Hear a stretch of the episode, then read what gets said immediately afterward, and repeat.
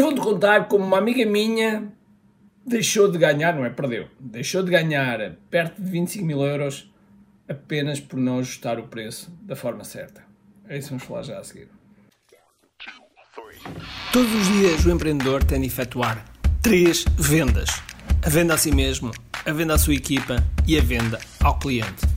Para que isto aconteça com a maior eficácia possível, precisamos de algo muito forte: marketing. Marketing é a única resposta possível para fazer crescer pequenas empresas que não têm o músculo financeiro para enfrentar os tubarões do mercado. Por isso, a pergunta é: como é que podemos fazer um marketing que seja poderoso e ao mesmo tempo não esvazie os nossos bolsos?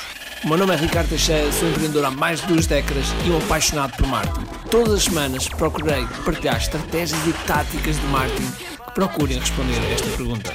Bem-vindo ao QI Marketing Secrets. Olá pessoal, bem-vindos ao QI Marketing Secrets. O meu nome é Ricardo Teixeira e dou-te já uma novidade. Dou-te já uma novidade. Nós estamos a preparar, estamos a preparar fechar esta temporada e abrimos uma nova temporada, ok? Portanto, este, este intro vai mudar. No entanto, há muita gente que ainda não incorporou bem o que eu digo na intro. Três vendas. Venda a nós próprios, venda à equipa e venda ao cliente. São três sítios que nós temos que fazer a venda. Mas vamos lá ao tema 2.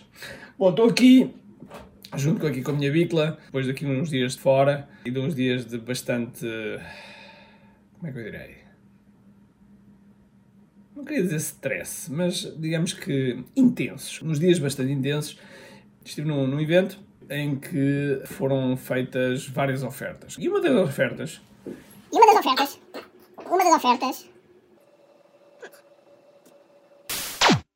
Bom, no momento que eu estava a gravar, não é que a minha gata veio para aqui e estava a vomitar. Tive que ir tratar da bicha.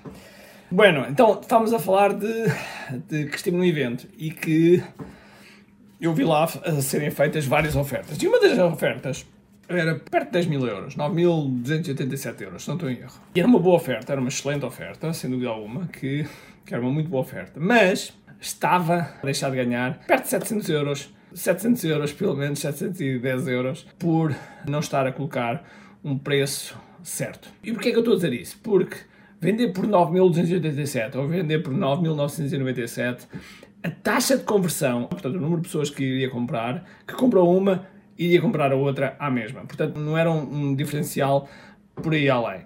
Logo, é muito importante nós sabermos escalonar os preços. E acertamos sempre. Claro que não, eu adorava acertar sempre, não é? Se acertar sempre era espetacular.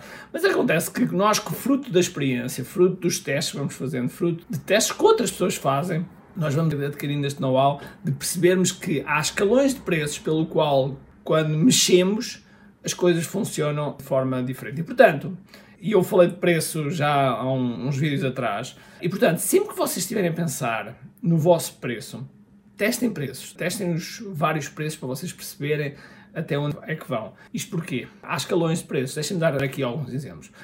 Por exemplo, vender por 17 euros ou vender por 19 euros, a taxa de conversão vai ser eh, praticamente a mesma. Ou vender por 22 euros ou vender por 24,99, a taxa vai ser a mesma.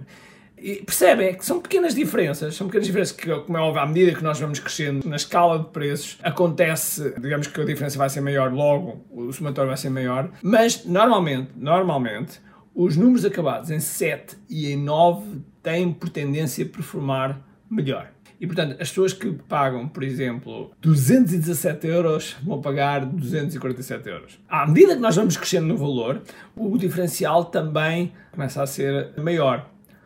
Tal como estava a dar o exemplo dos 9.287, ou seja, 700 euros de diferença ia converter exatamente a mesma. Ok, iria converter exatamente a mesma. Claro que depois, quando os números começam realmente a ser maiores, os dígitos começam a interessar, não é? Porque 90 mil euros ou 100 mil euros, é óbvio que 100 mil euros tem um peso maior porque já são 6 dígitos, ok? E 90 mil euros são 5 dígitos.